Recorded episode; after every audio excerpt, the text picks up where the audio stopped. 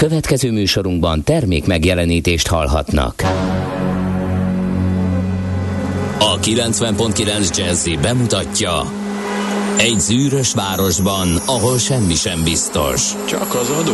Mondom semmi. Ahol a kisbefektetőket senki sem védi meg a tőzsdei kilengésektől, és a sikátorokban leselkedik a kíméletlen hozamgyilkos. Csak négy férfi múlik a közbiztonsága. Hadnagy urak, merre vannak? A mindenre elszánt és korrumpálhatatlan alakulat vigyáz a rendre minden reggel. Kik ezek az állati nyomozók? Négy férfi egyeset és egy nyalóka. Ács Gábor, Gede Balázs, Kántor Endre és Mihálovics András. Az íróasztal mögül pedig Profit kapitány diktálja a tempót. Humor, emberi sorsok, közönséges bűnözők és pénz, pénz, pénz. Egy különleges ügyosztály. A Gazdasági Muppet Show minden hétköznap reggel a 90.9 Jazzin. De is figyelj, ne csak a bárányok hallgassanak. De miért? Ha nincs pénzed azért, ha megvan, akkor pedig azért. Millás reggeli. Szólunk és védünk. Jó reggelt kívánunk, kedves hallgatóink! Már is indul a Millás reggeli itt a 90.9 Jazzy Rádion, 6 óra 32 perc van, és 2022. február 28-a a stúdióban pedig velem szemben Kántor Endre foglal helyet. Velem szemben pedig Mihálovics András. 06 30 20 10 909 SMS, WhatsApp és Viber számunk is ez. Morgan Frozen kartársak nem melegedik az ember fia, mert biza hideg van a rutinon is, mondjuk még trafikos lekvár sincs, pedig doboz azért akad, szóval a klinikák ülői körút Baros Rákóczi művésznő kombó élhető írja a békevágytól fűtött löpapa. Aztán remélem utoljára szerencs felé vissza az utam, ezen munka kapcsán jó lesz lezárni, forgalmi viszonyok és menetidő tekintetében ilyen később jelentkezik D-kartárs.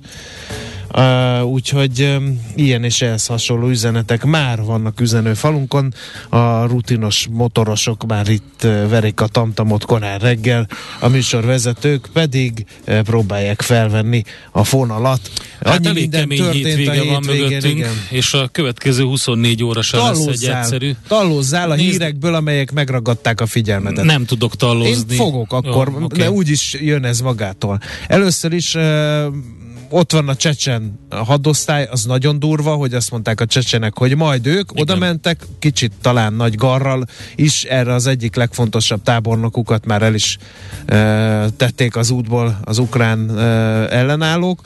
A, aztán, ami nagyon tetszett, hogy a népszerű felnőtt filmes oldal úgy döntött, hogy beáll a sorba a szankciókkal, és lekapcsolja Oroszországi felhasználóit. Ilyen lájtosabb hírek közül, ha, idézőjelben, Aztán, láttad a Dinamo Kievet? Nem, hogy, hogy Na, hát ezért mondtam, hogy mindenki Dinamo Kiev ne foci csapat talpig fegyverben fotózkodott le, e, borzasztó kép, egész egyszerűen összeszorul az ember gyomra. Ami most nagyon e, megérintett engem, vagy hát e, borzasztó borzasztó ezt is olvasni. Lapértesülések szerint a Wagner Group zsoldosai vadásznak az ukrán kormányra Kievben. Többi 400-an, igen. Megpróbálják Úgy, elkapni Zelenszkit. Közben pánikra készül az orosz piac a mai nyitásban. A Rubel történelmi mélyponton van, azt hiszem 40-45 százalékot vesztett igen. eddig az értékéből. A Sberbank Magyarországon már nem fog kinyitni, ugyanis a Magyar Nemzeti Bank éjfélkor kiadott egy közleményt arról, hogy kettő napos bankszünnapot tart a Magyar Sberbanknál, áttekintik ugyanis a hitelintézet helyzetét.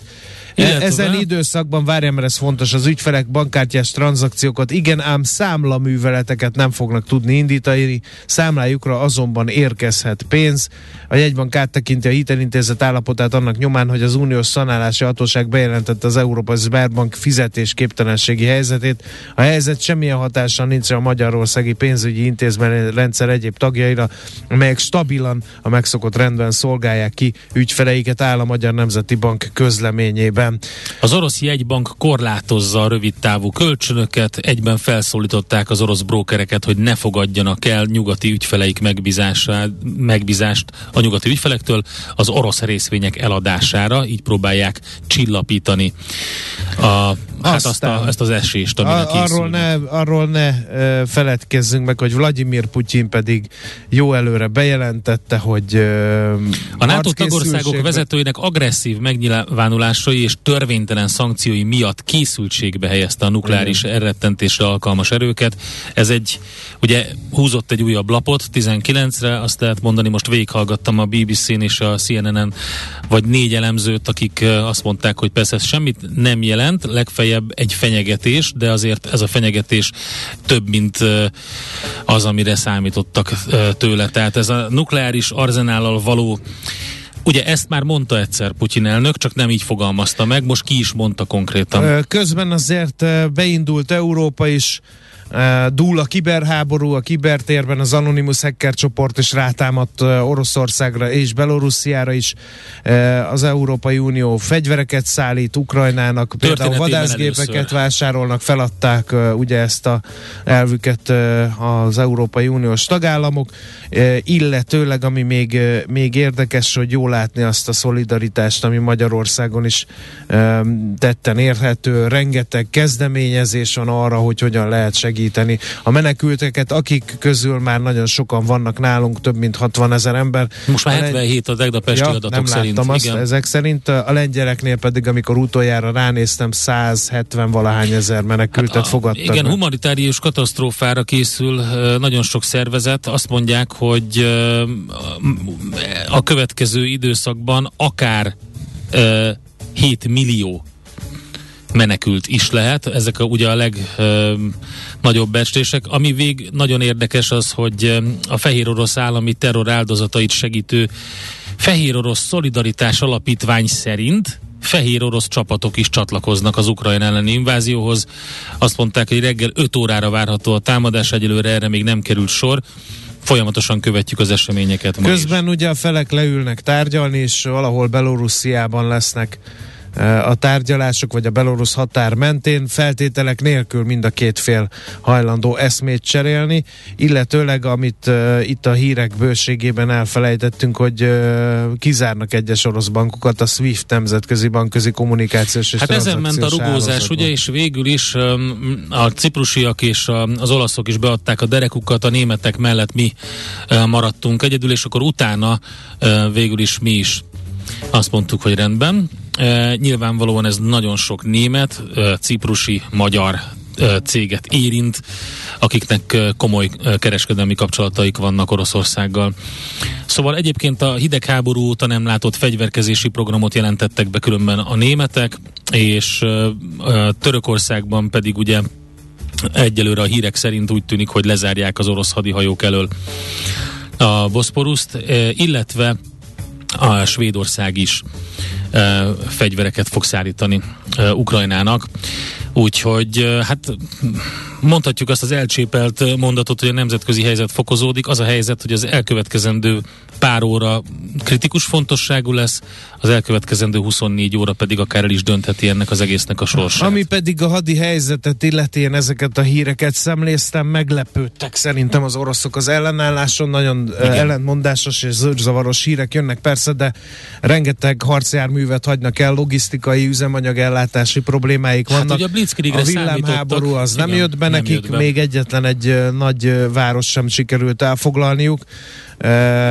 Kijevet sem körbezárták ugyan, vagy majdnem körbezárták ugyan, de elfoglalni egyelőre nem tudták.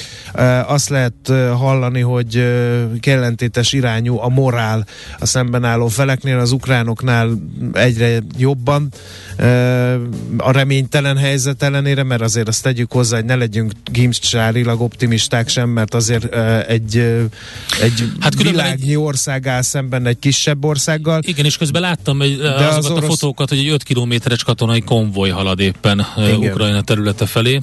De az orosz, orosz katonáknak a java része pedig ilyen továbbszolgáló sima sorkatona, aki állítólag a hírek szerint, akik hát, hogy is mondjam, aláírtak még néhány hónapot, hogy tovább szolgálnak, arról azonban nem értesítették előzetesen őket értelmszerűen, hogy háborúba is kell menniük, úgyhogy meglátjuk mi sül ki ebből. Most remélem nem zúdul ránk pergőtűz, hogy miért mondjuk el ezeket a híreket. Ugye háború van, mi is a nemzetközi sajtóból próbálunk hát, tájékozódni. Nem csak onnan, mindenhonnan tájékozódunk. Vannak kiküldött magyar tudósítók is egyébként több Oroszországban, Fehér Oroszországban, Lengyelországban és több ukrán városban vannak nemzetközi tudósítók, akinek folyamatosan követjük a figyeit és a híradásait. A Washington Post információi szerint Lukasenka fehér orosz csapatok bevetésére készül Ukrajnában, tehát ott is van egy megerősítés erre. Úgyhogy, és azért foglalkozunk vele ilyen részletesen, mert egyrészt a magyar gazdaságnak sem mindegy, másrészt pedig az Európai Unió és Magyarország történelmében kiemelkedő jelentőségű eseményről van szó. Lesz szó a menekültekről majd a műsorban. Beszélünk majd a műsorunkban a Helsinki Bizottsággal, és arra, hogy mire számít a Helsinki Bizottság menedékjogi főmunkatársa Szekeres Zsolt. Egyelőre ugye ez a, ez a menekült szám, ez még nem olyan nagy, viszont már így is több higiéniai probléma merült fel. Minden esetre, hogyha megnő a menekülteknek a száma, akkor itt biztosan lehet számítani arra, hogy nagyon nehéz lesz ellátni őket. De beszélünk arról is a műsorban, hogy a magyar gazdaság számára mit jelent ez a háború. Madár István a Portfolio.hu vezető elemzője beszél majd arról, hogy milyen hatással van az orosz-ukrán háború a magyar gazdaságra, hogyan reagálnak a pénzpiacok, és egyáltalán meddig tarthat ennek a hatá- hatása itt Magyarországon. Igen. A legsúlyosabb azért mégiscsak, mint nagyon helyesen Dranka hallgató rámutat, hogy a németek milyen gyors paradigmaváltáson mentek át energetikába, ugyanis bejelentették, hogy megpróbálnak függetlenedni Igen. az orosz energiahordozóktól, és ami a legdurvább, még ennél is durvább, az az, hogy a második világháború óta megtiltották bármiféle konfliktus helyzetben az ő eszközeiknek, a hadi eszközeinek a felhasználását, még úgy is, hogyha valaki vett tőlük valamit, azt sem adhatta tovább. Igen. Most ezt is feladták, uh, holott ugye Európa második legnagyobb fegyvergyártó kapacitása Németországban van, úgyhogy... Uh, És nem beszéltünk az áldozatokról, az ukrán belügyminisztérium adatai szerint már 352 áldozata van az orosz inváziónak, ezek közül 14 gyermek. A másik oldal áldozatairól pedig nagyon-nagyon keveset tudni hány orosz katona van. Itt mindenféle konteók terjednek. Nagyon um, sok, nagyon nagy számok, amikor ilyen több ezer, 3500 orosz áldozatról beszélnek, azt én egy kicsit túlzónak érzem. Hát nem tudom, hogyha, figyelj, ezt nagyon nehéz megítélni, ugyanis a, az orosz hírforrások azok egyértelműen tiltják ennek a, a közlését. E, mind a, a csapatok között, e, ment az orosz csapatok között, mind pedig az orosz e, állampolgárok számára otthon, tehát erről nem nagyon beszélnek, és így aztán nehéz ezt megjósolni is. Amit a BBC tudósítói láttak, de egyébként tényleg ilyen eze, ezres nagyságrendűre teszik már ezt.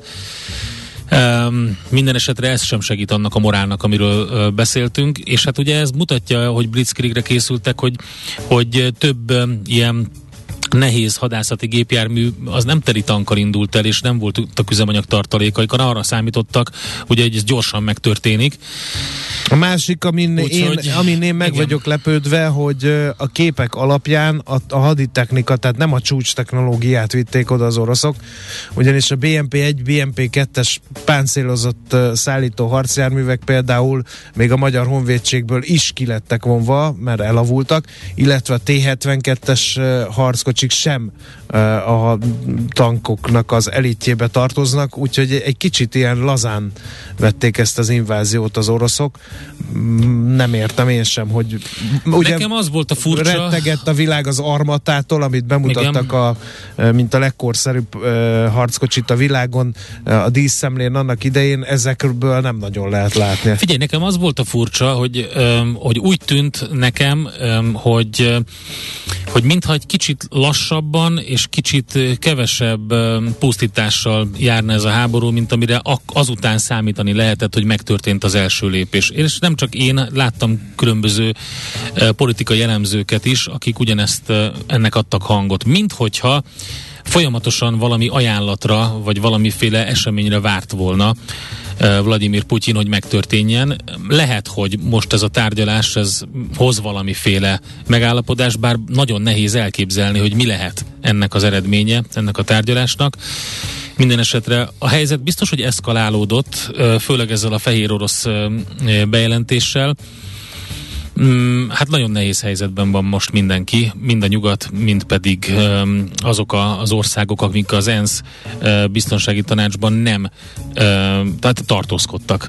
Azt írja melyik hallgató egy kis pontosítás, a Boszporusz lezárása a Lozani békeszerződés a Montrői Egyezmény szerint háborús cselekedet lenne Törökország részéről. Értem én, hogy Zelenszky hülyeségeket posztol és beszél, van rá pár nyomó sokat, de azt ne várjátok, hogy Erdoğan kirobbantsa a harmadik világháborút. Igen, igen, ez érdekes, de ezt nem csak, nem csak Zelenszky posztjaiból van ez az információ, úgyhogy próbálunk nagyon sok irányból tájékozódni, és nem félre tájékoztatni mindenkit. Minden esetre, hát elég kemény hétfő reggelre ébredtünk. Igen, de ez azért egy kicsit zökkenjünk vissza a, a normál menetrendünkhöz azért az elemér hallgatókat gratuláljuk meg, nem tehetnek arról, hogy ilyen történelmi időket élve kell megünnepelni az ő nevük napját, illetve a születésnaposokat is meg kell, hogy gratuláljuk. Nagyon sok híresség született ezen a napon. Itt van például Brian Jones, angol zenész, a Rolling Stones egykori tagja, aki 1969-ben ugye elhunyt, vagy Wiesinger István újságíró, a MOSZ egykori elnöke, 1943-ban született, uh, Alfonso, a nagy nevettető, 1912-ben született február 28-án, és Földes Eszternek is gratulálunk, 1987-es születés, és szintén ma ünnepli a születésnapját. És uh, még a híres eseményeket, amik történtek ezen a napon, február 28-án a történelemben, hát itt van például 1986, amikor Olof Palme svéd miniszterelnököt Stockholm belvárosában közvetlen közelről agyonlőtték. Azóta se tudják, hogy kicsoda. Igen. Nem kapták el a gyilkosát, az indíték ismeretlen, a tettes ismeretlen, szóval én azóta is akárhányszor ez az évforduló megemlítődik, mindig így értetlenül állok, hogy de tényleg semmi. Aztán érdekes még, hogy 1997-ben ezen a napon tört ki a Postabank pánik, biztos emlékeznek rá sokan. Magyarországon talán a kilen, hát sőt, biztosan az egyik legnagyobb bank botrány, ami volt Magyarországon. Állító, Na. és amit rákentek egy titkárnőre, aki átküldött egy faxot, emlékszel Igen. erre a dologra? És maga Igen. Prince Gábor valami enyhe pénzbüntetéssel e, megúszta a dolgot, azt hiszem. Ja, közben akartam mondani a hallgatónak, hogy e, egyébként e, Törökország kijelentette, hogy Ukrajna inváziója az orosz félről részéről az háborús cselekedetnek minősül, így aztán megnyílik a lehetősége, hogy akár elzárja a csatornát, tehát ezt a lehetőséget megteremtették. Na jó, zenéjünk egyet, várjuk a hozzászólásokat 0630 20 10 909 Viber, WhatsApp, SMS. Nézz is! Ne csak hallgass! millásreggeli.hu No, hát a sajtó szemle szokott következni, de egyrészt ezt már nagy megtettük, másrészt azért a nyomtatott sajtó egy kicsit, sőt, nem kicsit le van maradva ez ügyben, úgyhogy szerintem folytassuk a legfrissebb híreknek a boncolgatásával. Például az egy nagyon érdekes közlemény, amit a Magyar Honvédség tett közzé. Igen, igen. Hogy megkéri a magyar állampolgárokat, sőt az összes embert, hogy ne posztolják már sehova sem, hogy kik, hova, mivel mikor mennek. Ez azért is megmosolyogtató, mert amikor én katona voltam... A, Ti se ír... tudtátok. Mi se, mi csak utaztunk. És... Jó. Igen. Okay. Uh, egyébként nem mondom, hogy nem vagyok egy kicsit így uh, elgondolkodóban, mert hogy ö, kiképzett tartalékos tiszt vagyok. Azt Na nem tessék. tudom, hogy tudod-e. Meg, Úgyhogy ha egyszer nem jönnék be adásba, akkor tudod, hol igen, keressél. meg tudod mi vagy még, papírokkal igazolt végzett etikus hacker. Ah, igen. Úgy elvisznek téged rádiósnak öregem a kiberhadműveleti szintére, hogy azt se tudod, hogy hol vagy. Na, én tiltakozom. Én nem a kiberhadműveleti szintéren szeretnék szolgáltatni. Vannak oda a más emberek, ahova megvan, hogy mikor menni. egyszer Te mész szépen Egyszer rádiósnak. visszahívtak, Uh-huh. egy továbbképzésre, mint tartalékos tisztet, és az egy hónapra, és kettő hét után derült ki kvázi fél időben, hogy én újságíróként dolgozom. Na, és behív- akkor rögtön mész a kommunikációs Nem, igazgatóságra. nem, behivatott az ezred parancsnok úr, és azt mondta a szemembe nézett, rövid kihallgatás volt, a szemembe nézett, és azt mondta, hogy András, ne feledje, hogy most ön elsősorban katona, és másodszorban újságíró. Értem. Ez a tud, hogy érsz helyzet, tudod? Igen, hát mert nem Hogy mondtad meg magára- előre. Magára rohad a fogdába a lakat. Az Ezt biztos. így is mondhatta az volna, biztos. Ha nekem pofázik. Ez Na most mindegy. nem így lesz, András, hanem úgy lesz, hogy megnézik, hogy ki vagy te, és az alapján döntenek. Úgyhogy egy hadnagy biztos leszel, és szerintem a kommunikációs igazgatóságra kerülsz valahova. Nem akarok a kommunikációs igazgatóságon ilyen kvalitásokkal rendre. Hát, Isten, in- inkább ne kelljen elmenni, mert most itt élcelődünk meg minden, de Persze, hogy nem akarunk nem háborús csinálni, propagandát nem. csinálni. Itt kínunkba röhögünk már egymáson is. Na, ami érdekes, hogy az ukrán hadsereg előjáróit, politikusokat és újságírókat célzott meg egy hacker csoport a Facebookon keresztül, közölte a most már Meta néven működő Facebook. Állításuk szerint a Ghostwriter nevű csoport áll a háttérben, amely sikeresen vette át egyes célpontok hozzáférését, majd olyan YouTube videókat próbáltak posztolni, amelyek az ukrán hadsereg meggyengülését mutatták be. Ezen kívül 40 Oroszországból és Ukrajnából működtetett álprofilt, csoportot és oldalt töröltek az elmúlt két napban a Facebookról és az Instagramról, amelyek szintén orosz felhasználókat támadtak. A Twitter több mint egy tucat orosz fiókot törölt, amiért manipulatív tartalmat terjesztettek, tehát folyik ez a Igen. jellegű háború is. Közben Sőt, ugye, igen, a mostani e, ír, e, több sajtótermék is ír, e, írja azt, hogy e, megpróbálják Európában is e, betiltani, meg korlátozni az orosz propaganda adók e, működését. Ja, hát ezzel kapcsolatban Mert- szerintem érdemes ennek körülnézni a királyi médiában. Egészen elrettentő. Ö, Tehát konkrétan nem értem, hogy mi történik a magyar ö, televízió egyes és kettes csatornájának a stúdiójában. Tehát az, amikor teljesen a valóságtól elrugaszkodott híreket állít, tehát egész egyszerűen hátborzongató. Tehát ez, ez, na jó, engedjétek meg nekem, hogy kifejezzem az ellenérzéseimet ezzel kapcsolatban. Na jó, mehetünk tovább. Itt van Bolsonaro, És aki... én leszek agitprop. Mi? Hát figyelj, ne haragudj, Hagyjál de, ne haragudj, de ez, tehát ez, ez Menjél nem... te agitpropnak, te még egy rohadt kalasnyikovot se tudsz elsütni. Ne, Én, nagyon felidegesítettél ezzel. Én, dehogy nem tudok. Na, Én észak lőttem Kalastikovval, kedves barátom. Észak-Jemenbe. Ja. Bolsonaro az ukránokon gúnyolódik, azzal próbálta cukkolni őket, hogy egy komikusba vetették a hitüket, ezzel Volodymyr Zelenszky elnök színész múltjára utalt. Jair Bolsonaro ezidáig nem volt hajlandó elítélni az orosz inváziót, vasárnap is arról beszélt, hogy semleges kíván maradni a konfliktusban, miközben persze lényegében testvér nemzeteknek nevezte a brazilt és az oroszt, majd azt is közölte, hogy vasárnap két órán átbeszélt Putyinnal. Ezt utóbb a saját külügyminisztériuma pontosította azzal, hogy valószínűleg a hónap elején tett moszkvai látogatásására gondolhatott. Épp azt akartam mondani, Volt ő hogy itt is. Putyin ráér erre? Hogy ő a Bolsonaroval két Nem, órát beszélget, szerintem most tehát- más dolga van. Én Tehát azt így- gondolom, hogy több mindenkit ért el a Covid agykárosító hatása, mint amit eddig gondoltunk, ugye világvezetői közül is, de hát ez van. Na nézzük gyorsan a tőzsde híreket. Ja, még azt szeretnéd? Hát ne legyen? Nekem ja, mindegy. fi- figyelj, mehet a tőzsde hírek felőlem.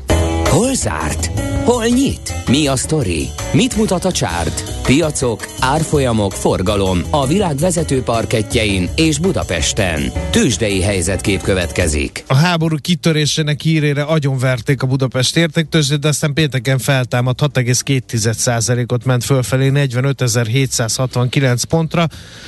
Minden papír a vezető papírok közül, ja nem, a Richter az nem, 2,3%-os mínusz szedett össze a gyógyszerrészvény, de az OTP-nél volt egy 13,4%-os erősödés, a MOL-nál egy 5,1%-os erősödés, a bankpapír 14.750, a MOL 2460 forintról kezd, ma a Telekom meg stagnált. Nézem az alsó házat, itt van például a Forágyi, amelyet szintén agyonütöttek a háború hírére, de 9%-ot tudott erősödni, a Masterplast 3,8%-ot tudott erősödni, úgyhogy, úgyhogy volt itt minden elég rendesen. Uh, és akkor nézzük az x kategóriát, azt így szoktuk, hogy a tőzsde előszobájára vajon hatott a háború. Hát azt kell látni, hogy ott is visszakapaszkodás volt. Minden pozitívban zárt, mondok néhány nagy számot, tessék kapaszkodni. A GOPD 11 százalék fölötti plusz, a Gloster 4 százalék, az Ape Dufer 9 százalék, a DM-ker 9% úgyhogy ott is jó volt a hangulat. Volt egy visszapattanás. A nemzetközi tőzsdéken is ez volt a jellemző. Két és fél százalékos pluszban zárt a Dow, azt mondja, hogy másfél százalékos pluszban a Nasdaq, az S&P 500-as pedig 2 százalék fölött. A német piac is visszapattant 3,7 százalékkal, 3,5 százalékos plusz volt a Kakkaramban, Párizsban, és a spanyol tőzsde is fönt zárt, hát 3,5 százalék körülbelül ez a jellemző az európai tőzsdékre. A mostani kereskedésben a Hang Seng egy picit mínuszban van, egy százalékos mínuszban. Azt mondja a Shanghai értéktőzsde éppen, hogy mínuszban tartózkodik, a Nikkei azonban 2 százalékos pluszban, úgyhogy innen indulunk.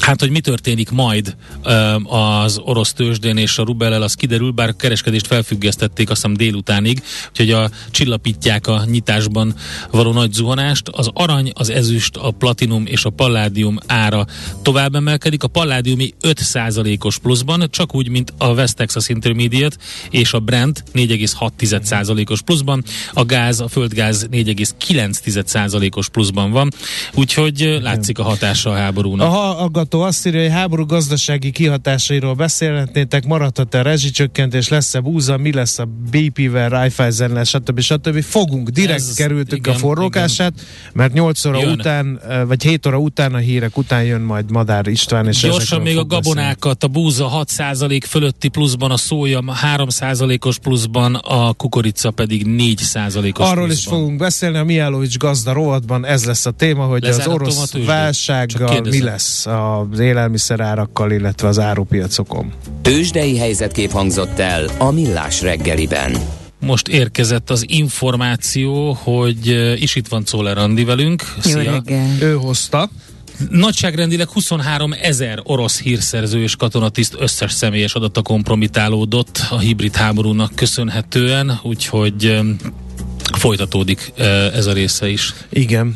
Szoller Andi hírszerkesztőként hogyan mazsoláz a hírekből? Én Mert annyi van, mint beszéljünk a... arról, hogy ki mit főzött hétvégén, jó? jó? Na, én azt főztem, én kérlek szépen, jó, hogy megkérdezted, rakot amit kell. szerettem volna NOP kurovatunkba elmondani, de NOP kurovatunk csütörtökön elmaradt háborúsokból. Hát Minden esetre egy sokácbabot sikerült uh, Há, bab volt, jó. Ó, bizonyám. Sajnos nem a jó kis köcsökben, amiben kéne, abban a sokát babfőző köcsökben, ami most Schmidt Andi szerintem a hallgatja, akkor egy könycseppet elmorzsolt a szemében. Miért Mohács környékén kaptad? tudják. Hát sajnos nem, de majd ezt mondom neki, hogy azért egy ilyen 7 literest az jó lenne, a drótos fajtát, mert az az igazi. Szóval szerintem inkább erről beszéljünk, mint arról. Szóval mi rakott kell, András? Igen, én nem semmi faxni. Semmi, Milyen nálunk sem reformkonyhán vagy? Nem.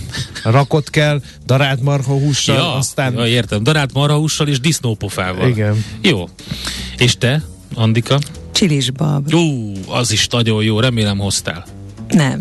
Pedig egy jó csilisbab reggelire. Semmiképpen az, az adásbiztonságot veszélyeztető csámcsogást okoz. Annak idején a Szent Jupátba jártunk reggelizni, ugye ott a, az ember négy főre kért ki egy adagot, mert akkora volt, hogy ott egy simán lecsusszant egy ilyen. Na jó. Na, Szoller Andi és a hírek. A reggeli rohanásban könnyű szemtől szembe kerülni egy túl szépnek tűnő ajánlattal. Az eredmény Krétával körberajzolt tetemes összeg. A tethelyen a gazdasági helyszínelők, a ravasz, az agy és két füles csésze és fejvállalakzat. A lehetetlen küldetés megfejteni a Fibonacci kódot. A jutalom egy bögre rossz kávé és egy olyan hozamgörbe, amilyet még Alonso Mózli sem látott. Millás reggeli, a 90.9 Jazzy Rádió gazdasági mapetsója. Vigyázat! Van rá engedélyünk! A Millás reggeli fő támogatója a Schiller Flotta KFT. Schiller Flotta and Rent a Car. A mobilitási megoldások szakértője a Schiller Autó tagja. Autók szeretettel. Jó reggelt kívánunk, 7 óra 13 percon, 2022. február 28-a, ez pedig a Millás reggeli. Itt a 9.9 Jazzy Rádion, a két műsorvezető, egyike Kántor Endre. A másika pedig Mihálovics András. Nézzük, hogy milyen közlekedési információink vannak Budapestről és környékéről. Budapest legfrissebb közlekedési hírei, itt a 90.9 jazz Hát félpályás lezárást látok a 22. kerületben a Bartók Béla úton, a Bemtábornok utca és a Török utca között jelzőlámpás irányítással éppen felújítanak, aztán itt van például a 22. kerületben a Dózsa György úton is egy hasonló helyzet a Török utca közelében időszakosan zárják le a sávot, mert elektromos közművet javítanak, a Török utcában pedig útszűkületen kell áthaladni. Balesetet egyelőre én nem látok, torlódásról meg igen, majd az sajnos. Endre. Baleset miatt lassult le a forgalom az M5-ös autópálya Budapest felé vezető oldalán Inárcsécs Ócsa között a 32-es kilométer környezetében, illetve az M3-as autópályán a Vásáros Namény felé vezető oldalon 12-es kilométernél lévő benzinkutat a szilas pihenőben karbantartási munka miatt napközben lezárják, aki ott akar tankolni, az most nem fog tudni. Budapest, Budapest, te csodás! Hírek, információk, érdekességek, események Budapestről és környékéről. Budapest szállással és étellel várja az ukrán menekülteket legalábbis ezt tudtuk meg. Több intézkedéssel segíti az Ukrajnából érkező menekülteket a fővárosi önkormányzat. 2000 ember kaphat szállást és étkezést szinte azonnal, közölte a főpolgármesteri hivatal. Még a hétvégén azt mondták, hogy készen állnak arra, hogy a rendelkezés álló eszközökkel segítsék a fővárosba érkező menekültek ellátását. Jelezték, hogy a budapesti pályaudvarokon már többen kértek segítséget az odairányított munkatársaktól. Elhelyezésük és ellátásuk folyamatban van. Ugye ez a 2000 ember nyilvánvalóan, vagy ez a hely, ez nem fogja fedni azt az igényt, amit támasztanak a menekültek. Nagyon sokan családoknál helyezkednek el, és arról is érkeztek információk, hogy a határmenti településeken nagyon sokan biztosítottak számukra ellátást, vannak ilyen kiadóházak, ilyen turisztikai lakhelyek, vagy szállások, ezeket is biztosították. A szállás.hu is bejelentkezett erre a programra, és a fővárosi önkormányzat arra is felkészült. A közleményben ez derül ki, hogy koordinálja a humanitárius segítségnyújtás különböző formáit. A budapesti polgárok részéről az elmúlt napokban is sok felajánlás érkezett. A fővárosi önkormányzat munkatársai kapcsolatban állnak a magyar-ukrán határszakaszon dolgozó humanitárius segítségnyújtást végző civil szervezetekkel. Közben ettől függetlenül úgy tűnik, hogy éledezik a főváros idegen forgalma az első negyedévben 200 ezer belföldi vendéget várnak Budapestre, bár még messze vagyunk a járvány előtti szintről, egyre több programot kínál a főváros, és az előfoglalások alapján úgy látszik, a Nemzeti Turisztikai Adatszolgáltató Központnak ugye vannak erre adatai, közel 500 ezer vendég éjszakát töltenek majd el a fővárosban. Egyébként januárban 156 ezer külföldi érkezett Budapestre, akik 443 ezer vendégészakát töltöttek a fővárosban. Például a kézilabda EB-nek köszönhetően a szálláshelyek kihasználtsága 33 os volt. Egyébként a külföldi vendégek aránya a tavaly januári 35%-hoz képest 79%-ra emelkedett. Ezt közölte a hvg.hu-val a Magyar Turisztikai Ügynökség sajtóosztálya. Tavaly egyébként két millió vendéget látott Budapest, akik 4 millió vendég éjszakát költöttek el a fővárosban.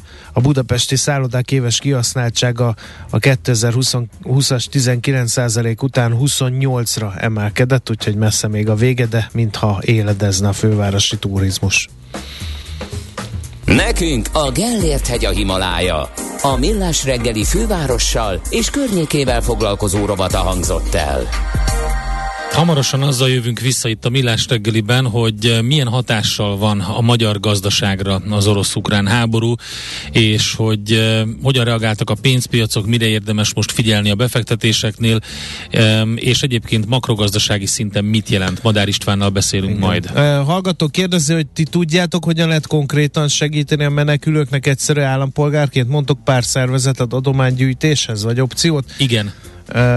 Tudsz? Igen, több, több linket is megosztottam én a, már a Facebookon ezzel kapcsolatban, de akkor megosztjuk a Millás reggeli oldalán is ezeket. Több olyan menekültekkel foglalkozó segítség van, amit igénybe lehet venni, úgyhogy ezeket a linkeket megosztjuk, és akkor Többek között ugye a baptista szeretett szolgálat, a nagy civil az szervezetek. szeretett szolgálat, van, igen. Ők, ők Budapest Bike Mafia is azt hiszem. De megosztjuk akkor a Millás reggeli oldalán ezeket, és akkor természetesen tudtok ti is segíteni. De egyébként, hogyha az említett fővárosi önkormányzatot megkeresitek, akkor ők mindenkivel kapcsolatban vannak a határon, ez a közleményükben benne van, és konkrétan azoknak is tudnak segíteni, akik már Budapestre érkeztek vonattal vagy autóval, és itt keresnek valamilyen ellátást, segítséget. Az ember kösse meg a kezét csak így eresztheti szabadjára a képzeletét. Millás reggeli. Azt hiszem abban egyetértettünk, hogy az orosz-ukrán háborúnak beláthatatlan és ma még megjósolhatatlan gazdasági és politikai következményei lesznek, úgyhogy nehéz dolga lesz Madár Istennek a Portfolio.hu vezető elemzőjének, hogy megpróbáljunk egy kicsit elfilozofálgatni azon, hogy a magyar gazdaságra milyen hatással lehet ez a konfliktus. Szerbusz, jó reggelt! Sziasztok, jó reggelt! Köszönöm szépen, hogy a filozofálgatás szót használtad, mert hát tényleg minden nagyon képlékeny még, úgyhogy nehéz lesz konkrétumokat mondani. Hát figyelj, talán amikor így mm, ez a kérdés felmerül, első az energiafüggőségünk. Nyilván azért lehet látni az energetikai piacokon, hogy ez a háború, ez elég odavert az áraknak. Igaz, hogy azóta egy kicsit konszolidálódott a helyzet, de mm, hát, hogy mondjam, azzal, hogy Oroszország szalonképtelen lesz, és mondjuk a németek is felülbírálják ezt az északi áramlaton érkező energiahordozót, azt valahonnan pótolni kell, az meg nem lesz olcsó. Igen, igen, ugye ketté is választhatjuk a dolgot, az egyik az energiállátás biztonsága, a másik meg mondjuk az energiállátás ára, hogyha így, így tekintjük, bár nyilván a kettő, hogy te is mondtad, összefügg. Ugye az energiállátás biztonsága ügyében azt lehet mondani, hogy azért uh, tekintettel, hogy van egy hosszú távú szerződésünk, illetve kifele megyünk a télből, és van egy viszonylag elfogadható mennyiségű tartalékunk a, a gáztárolókban, ezért igazából az idei tél úgy tűnik azért, hogy nagyon szélsőséges forgatókönyvek között okozhatna már nekünk csak nehézséget mondjuk a fűtésben, vagy általában az ország gázellátásában. Hosszabb távon viszont ennél homályosabb azért a történet, hiszen ugye most, hogy a swift is fel lesznek vágva az oroszok, így azért nagyon komoly kérdések merülnek fel azzal kapcsolatban, hogy hogyan tud majd kereskedni Oroszország és Európa gázzal, egyáltalán hogy tudnak egymásnak fizetni, szállítani, stb. Ez ügyben ugye majd a következő napokban fogunk tisztában látni. Az árakat tekintetében viszont abszolút igazad van, ugye, hogy az látszik, hogy hogy van itt egy, egy, egy olyan környezet, ahol azért gázhiányos vagy, vagy gáztúlkeresetes piac alakulhat ki, még inkább, mint eddig. Ez ugye fölfele nyomja az árakat. Ugye ez Magyarország esetében azt jelenti, hogy mindenki, aki a piacról szerzi be a gázt, az további drágulásra számíthatott az elmúlt napokban, illetve ez a, ez a jelentős drágulás, ez nyilván átpörög az inflációba is, hiszen azért ezek olyan költségsokok, amiket már nem nagyon nyelnek le a, a, a szereplők, annál is inkább, mert azért van egy elég jelentős ugye, árpszichózis is Magyarországon is, tehát itt azért az elmúlt hónapokban, az elmúlt fél, évben annyira meglódultak az árak, hogy érezhető, hogy a gazdasági szereplők az átárazásban most már nem szégyellősködnek, túl sok költség sokért vezette őket ahhoz, hogy azon gondolkozzanak, hogy hogy tudják ezt lenyelni. A, a másik dolog, hogy ugye ott, ahol viszont ö, hatósági ár van, ugye az egyetemes szolgáltatás területén ott viszont ugye elvileg le vannak folytva az árak, viszont azt látni kell, hogy ugye közgazdaságtan mindig, mint a biciklinek két oldala van, ugye az a helyzet, hogy valójában attól, hogy a gáz árára valaki mond egy számot, attól még a gáz ára annyi, amennyi a piacon van. Ez pedig azt jelenti, hogy igazából a, a gazdaságpolitika csak a között tud dönteni, hogy ebből mennyit fizessen a fogyasztó, és mennyit a, az adófizető. Ugye mm-hmm. itt látszik az, hogy az MVM ö, óriási veszteségeket fog fölhalmozni emiatt, ezeknek, ennek a mértéke 100 milliárd forintokban mérhető. Ezt pedig ugye becsalog a költségvetésbe, az, a kormányzatnak feltőkésítés feltőkésítési igénye van a, a, a, a dolog kapcsán, és ez a feltőkésítési igény ez ugye gyakorlatilag adófizetői forintokból kell, hogy megvalósuljon ugye most azon lehet lamentálni, hogy melyik a jobb, meg hogy mi a jó elosztási módszer, hogy ez most egy ilyen méltányos vagy nem méltányos dolog, de azt tudni kell, hogy nyilván a desi csökkentésnek is van egy ára, ami, ami, ami uh-huh. adóforintokban nyilvánul meg. No, hát akkor nézzük a másik dolog, am, dolgot, ami eszébe juthat az egyszeri újságolvasónak, hogy mi lesz az orosz-magyar üzleti kapcsolatokkal. Ezekből azért van egy pár, tekintve, hogy a két ország különösen jó viszonyt ápolt az elmúlt időszakban egymással, és hát ezeket a tovább ápolását megnehezítik majd a nemzetközi szankciók. Igen, igen, azért azt tegyük hozzá, hogy makrogazdasági szinten ennek ellenére olyan, nem olyan óriási az orosz és az ukrán kitettség. Tehát, hogyha azt nézzük, hogy mondjuk a, a, az exportban mi a helyzet, akkor a KS adatai alapján 2021 első 11 hónapjában, ugye erre van adatunk, a teljes kivitelnek kevesebb, mint a 4%-a talált vevőre Ukrajnában vagy Oroszországban. Tehát ez ebből az ukrán kitettség volt egy kicsit nagyobb 2,2%, ugye a földrajzi közelség okán. Ugye mind a két országnak a országból irányuló exportunk természetesen sérülhet. Az orosz esetben ugye az árupiaci szankciók és a, most ez a, a SWIFT ügylet miatt a, a pénzügyi szállítási tranzakcióknak a nehézsége miatt, Ukrajna esetében pedig ugye a gazdasági visszaesésből fakadó drasztikus kereslet visszaesés esélye nagyon magas, de azt lehet mondani, ugye, hogy összességében ez a magyar külkereskedelmi vonulatot azért nagyon látványosan nem fogja megtörni. Ugyanakkor az is biztos, hogy hogy ezzel együtt azért vannak olyan területek, ahol ez azért jelentősebb. Ugye a nagyobb ágazatok közül a gyógyszeripar helyzete érdemel figyelmet, ugye ott a két ország részesedése például már olyan 9% körül van, Üm, teljesen egyenlően osztik meg Ukrajna és Oroszország között egyébként. Tehát ugye azt lehet mondani, hogy, hogy azért vannak olyan területek, ahol azért érdemibb ez a hatás. De azért olyan jelentős kitettség, amiről azt lehetne mondani, hogy, hogy magyar vállalatok tömegei mennének csődbe, vagy jelentkeznének náluk óriási problémák, azért egyelőre nem látszik. Tehát ilyen szempontból az export az, az, az lehet, hogy nem fog hasítani óriási tempó, mert mondjuk ha van egy, nem tudom én, 6-8 százalékos export növekedés, abból ez a, ez a 4, pár tized százaléknyi, ha eltűnne, de nem fog teljesen eltűnni nyilván, az azért érzékelhető lenne, de, de nem arról van szó, hogy földbe állna a magyar export. Uh-huh. Amit, amit ugye érdemes még hozzátenni, hogy van két kitettségünk, aminek a helyzetét egyelőre nem tudjuk nagyon értékelni. Egyik a Richter, amelyik éppen ma jelentett egyébként egy parádésat, uh, a tavalyi évről. Uh, ugye őneki van, van egy jelentős uh, orosz kitettsége, illetve hogy az OTP, amelyiknek mind a két országban van bankláncolata. Ott, ott ugye jelezte az OTP már a múlt héten, hogy de az még ugye a SWIFT szankció előtt volt, hogy, hogy neki nem okoz különösebb problémát, kezelhetők azok a pénzügyi kockázatok, amelyek vannak. Valóban ugye szép profitot hoz ez a két ország, de azért nem, nem óriási az OTP, tehát nem egy domináns kitettségről beszélünk az OTP bankcsoport esetében. Nyilván ők azért a következő napokban jobban tisztázni fogják azt is, hogy ez a SWIFT blokkád, ez, ez jelente uh-huh. számukra nehézséget. Ezek majd. a direkt hatások, István, amikről beszéltünk, de vannak ugye elhúzódó hatások, amik nem csak Magyarországot, hanem egész Európát, vagy talán azt lehet mondani, hogy a világot is érintik, vagy nagyon sok országot.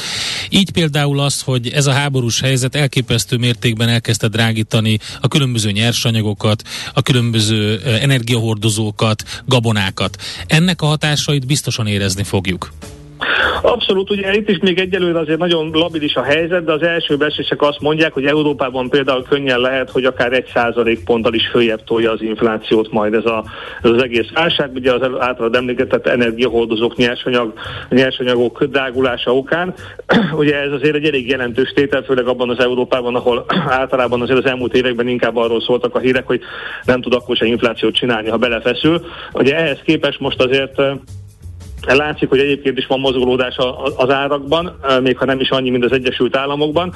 Most ugye ez a, ez a hatás, ez biztos, hogy, hogy egy ilyen erősítő hatás. A másik, ami, ami viszont ö, ö, még inkább fejvakarástól késztetheti majd a világ jegybankjait, köztük az Európai Központi Bankot is, az az, hogy egyébként meg az a helyzet, hogy ez a hatás, valószínűleg ez az orosz krízis, ez alapvetően a növekedésre is hatás gyakorol. Ugye elbizonytalannak a gazdasági szereplők, lazulnak bizonyos befektetői kapcsolatok, lehetne sorolni, ugye a beruházási és fogyasztási aktivitás is valószínűleg visszaesik. Ennek a hatását is első körben egyébként olyan fél egy százalék közé tették a, az első szakértői bestések, nyilván ezek is azért még nagyon, nagyon labilisek, de ugye ilyen szempontból egy kicsit ilyen, mint a stagflációs irányba tolódna el a világ, uh-huh. hogy inflációs kockázatok is növekednek, viszont a, a növekedési kockázatok is emelkednek, mármint hogy a negatív növekedési kockázatok. Ez pedig azt jelenti, hogy ugye most kell majd kitalálni a, a jegybankoknak, hogy melyik ellen kell küzdeni erősebben, hogy mi, mi, mik azok a, a lehetőségek, amikkel, lehetőség, amelyekkel valamennyire a gazdaságot is tudják támogatni, de ezen közben pedig ezt az egészen látványosan felgyorsult inflációt, ezt valahogy mégis uh, kordában tudják tartani. Ez nem egy egyszerű dolog, ez, ez már a múlt héten is komoly dilemmákat okozott mindenkinek, azóta pedig ugye az elmúlt néhány napon, ahogy eszkalálódott a helyzet a pénzügyi vonalon is, ha már emlegetett SWIFT miatt, azért ezek elég, elég komoly kérdések, amikről szintén egyelőre nem lát senki tisztán. Jó, köszönjük szépen a gyors helyzetértékelést, hogyha van valami olyan információ, ami esetleg a légtérzárral, az Európai Uniós szankciókkal, vagy ezzel kapcsolatos, akkor majd biztosan beszélünk még, és akkor megnézzük, hogy mit tudunk még hozzátenni. István, köszönjük szépen! Köszönöm én is, sziasztok! Jó Szerbusz! Köszönjük! Madár Istvánnal beszélgettünk a Portfolio.hu vezető elemzőjével. Közben kérdezem András, hogy történt-e valami olyan, amit most láttál, vagy van-e a hallgatóktól üzenet? Nézem, nézegetem, reméljük csak átmeneti lesz a helyzet. Írják többen, teóriákat is írnak, illetve Igen a Soroksárin befelé a műpa után csúnya baleset összetört rendőrautók külső sávban állnak, írja szerszám gazda, ennek még egyelőre máshol nem láttuk nyomát. Hogyan tudsz segíteni címmel tettünk egy posztot a Millás reggeli Facebook oldalán, ahol az összes olyan szervezetet, amit most általam ismert, oda tettem, akiknek lehet adományt küldeni, illetve akiknek a vonalai meg vannak adva, a pénzt és különböző tárgyadományokat lehet adni, hogy az ukrán menekülteknek és egyébként az Ukrajnában lévőknek tudjunk segíteni, úgyhogy ott megtaláljátok az információkat. Mi várható a héten? Milyen adatok, információk, döntések hathatnak a forint értékére, a tőzsdei hangulatra? Heti kitekintő. A millás reggeli szakértői előrejelzése a héten várható fontos eseményekről a piacok tükrében. Kovács Mihály az OTP elemzési központ elemzője van a vonal túlsó végén. Szerbusz, jó reggelt! Ja, jó reggelt, sziasztok! Hát a piacokat biztos nem a makroadatok érdeklik. Ilyenkor, hát igen, nem? I- hát igen, igazából én is ezzel kezdeném, vagy hát annyit lehet mondani szerintem, hogy Hát ha sajnos nem lenne ez a háborús helyzet, akkor ez egy elég erős makrohét lenne, de hát ugye így igazából nyilván alapvetően a, a háborús konfliktussal kapcsolatos hírek fogják leginkább mozgatni a piacokat. Azért olyan szempontból érdekes lehet a a, a, a dolog, hogy lesz euróvezeti inflációs adat, uh-huh. az ugye szerdán jön ki, amerikai munkaerőpiaci adat pedig pénteken, és ugye hát ez igazából mindegyik igazából azért egy olyan adat, ami érdemben befolyásolhatja a jegybanki politikát, és hát azt gondolom, hogy azért főleg, főleg a, uh, Amerikában azért uh, ott azért mégiscsak a, a, a, a, a nagyobb fókusz az amerikai gazdaságra van, ott egy kicsit talán távolabban a konfliktus. Ugye a szerdai euróvezeti inflációs adattal ö, kezdeném, ugye itt ez egy februári adat lesz, és hát ö, most már sokat szóra az ö, a várakozás az utolsó pillanatra, hogy mi korábban azt gondolták, hogy talán csúcson van az infláció, most tovább emelkedhet 5-1-ről 5-3-ra, de ugye itt egyébként a különösen hát érdekes dolog az lesz, amit hallottam itt reggel, hogy már beszéltetek Madár Istvánnal, hogy, hogy mi lesz utána, ugye, hogyha itt elpattan az olajár és a gázár, bár pont pénteken, meg talán most is egy kicsit visszajött, tehát vannak itt olyan elemzők, meghatározó elemzőházak, akik a másik negyed évre már ilyen 6,5 százalék körül inflációt várnak, tehát itt valószínűleg azért ez jó eséllyel tovább fog menni.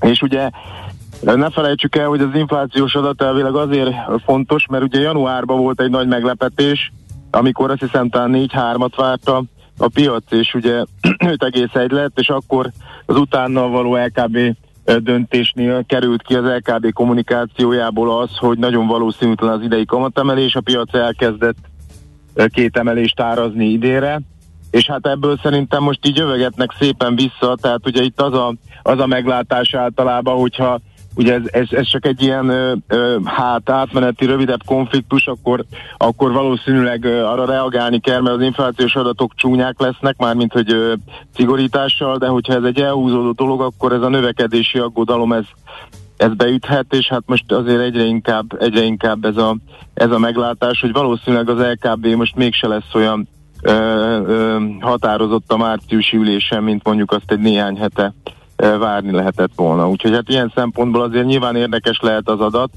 még ha nem is ez lesz a legnagyobb. De ilyenkor ennek van befolyásoló tényező, tehát mondjuk a jegybankoknál megy az élet tovább, ők nem, mert hogy alapvetően megváltoztathatja a környezetet a háború és az annak nyomán fellépő gazdasági purparlé például.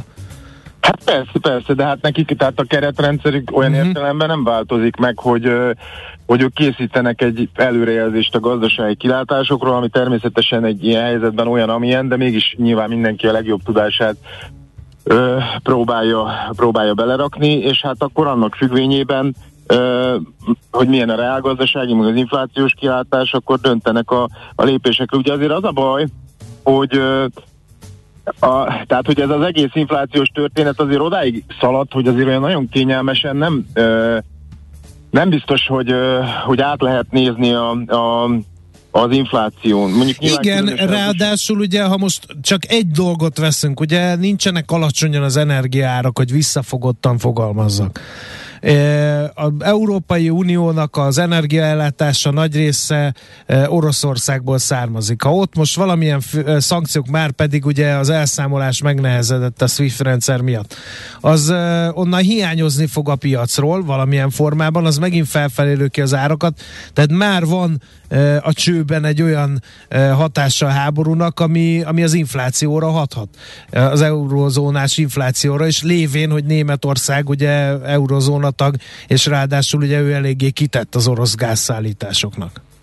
Igen, hát itt igazából azt próbálják ilyenkor a jegybankok mérlegelni, hogy az emiatt, amit most említettél, bekövetkező további inflációemelkedés versus a, a reálgazdaságnak, ugye, hogy a jövedelmeket emiatt gyengítő hatása közül melyik az erősebb, és ebben egy kulcs dolog, amit biztos ti is sokat hallottok, hogy ezek a másodkörös hatások, hogy a bérezésbe mennyire megy be a magasabb infláció. Mert nyilván, hogyha az történik, és ugye az utolsó adatok szerint még ilyen 2% körül volt a, az euróvezetben a, a, a bérdinamika, hogy ugye ez nem megy föl érdemben, vagy most mondok valamit így a hasamra csapva, tehát fölmegy háromra, miközben az infláció hat, akkor az nyilván összességében egy csökkenő reálbér, az egy lassulás, sőt egy idő után recessziós hatású is lehet, akkor nyilván nem ez az elsődleges dolog, amivel foglalkozni fog, hogy ilyen értelemben milyen magas az infláció. Viszont uh-huh. nyilván, hogyha nagyon nagyon megemelkedik a bérnyomás, mert hosszú ideje magas az infláció, akkor nem nagyon tud más tenni, mint hogy a kamatszintet igazítja, és egyébként még akkor is igaz amúgy, hogy ugye a gazdaságra azért alapvetően a reálkamat szint hat.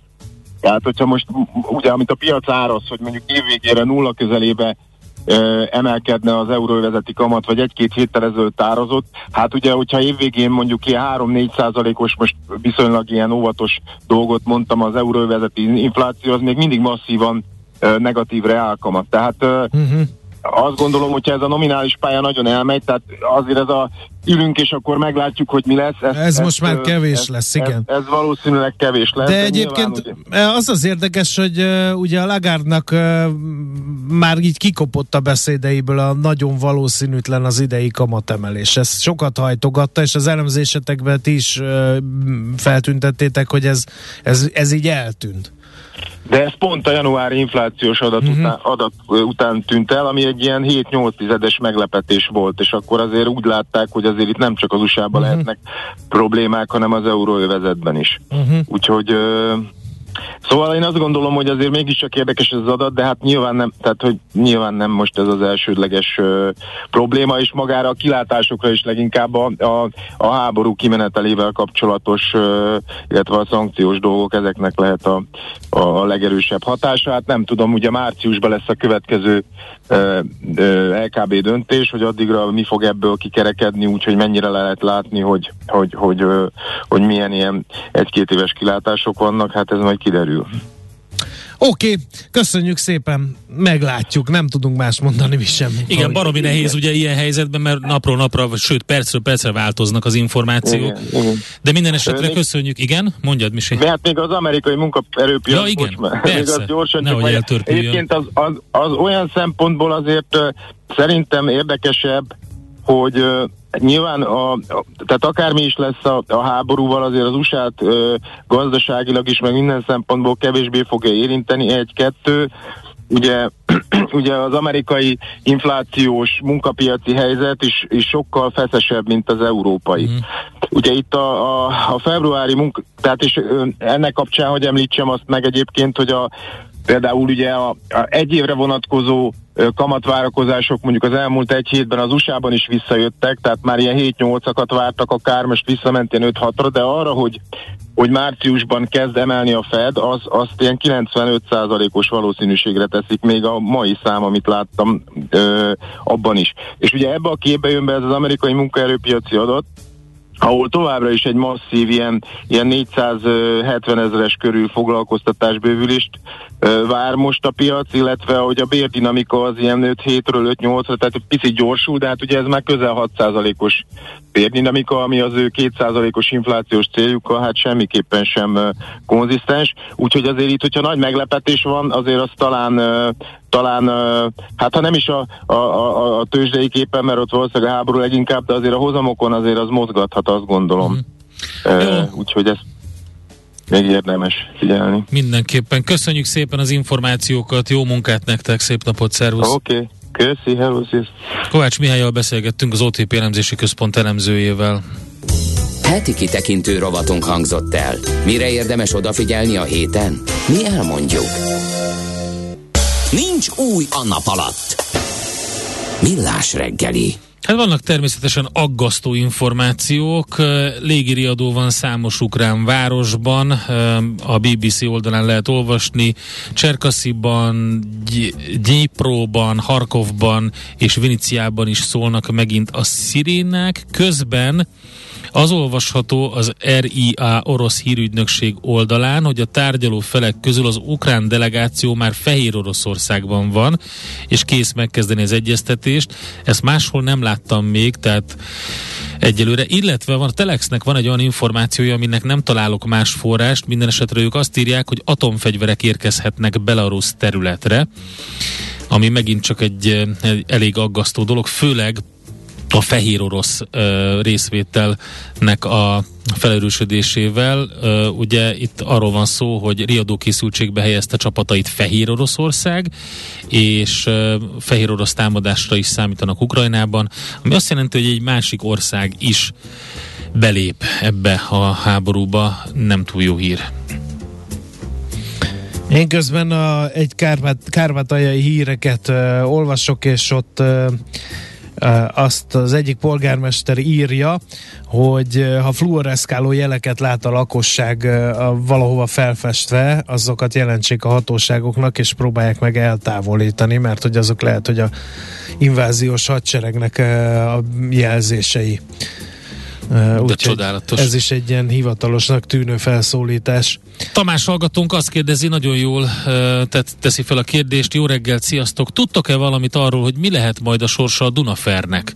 Orosz tulajdonos, orosz bankkapcsolat, orosz alapanyag. Úgyhogy... Hát, nagyon jó kérdés. Igen, ez nyilvánvalóan a sokkal fontosabb dolgokkal voltunk elfoglalva, de tényleg nagyon jó rávilágított arra, hogy itt a, egyébként gondban lévő most már évek óta, és foglalkoztunk ezzel korábban a műsorban a Dunaferrel, de hogy most mennyiben romlott a helyzete a társaságnak, megpróbálunk erre is majd válaszokat Aztán találni. Aztán az MNB által elrendelt két munkaszüneti nap a Sberbanknál, illetve vannak oka is érdekes információ, erről már beszéltünk korábban, nem akarjuk mindig megkérdezni, viszont többen vagy megbeszélni ezt a témát, viszont többen kérdezik a Raiffeisennek lehet-e félni valója. Ennek is érdemes lenne utána nézni. Aztán itt van például egy hallgató, hogy hogy hol vannak az 56-os csoportok nyilatkozatai, állásfoglalásai a kormányunk határozott fellépését követelő leg, mert hogy ahogy történelmi ismereteimet böngészem, hasonló a helyzet a szomszédunkban, mint 56-ban. Nálunk az orosz tankok határon átlépése és városainkban gurulgatása még löve, és lövések nélkül is triggerként kellene, hogy működjön. Nagy a csend, igen. Aztán egy közlekedési információ a Széher utca 29 előtt keresztben az úton áll egy lerobbant teherautó.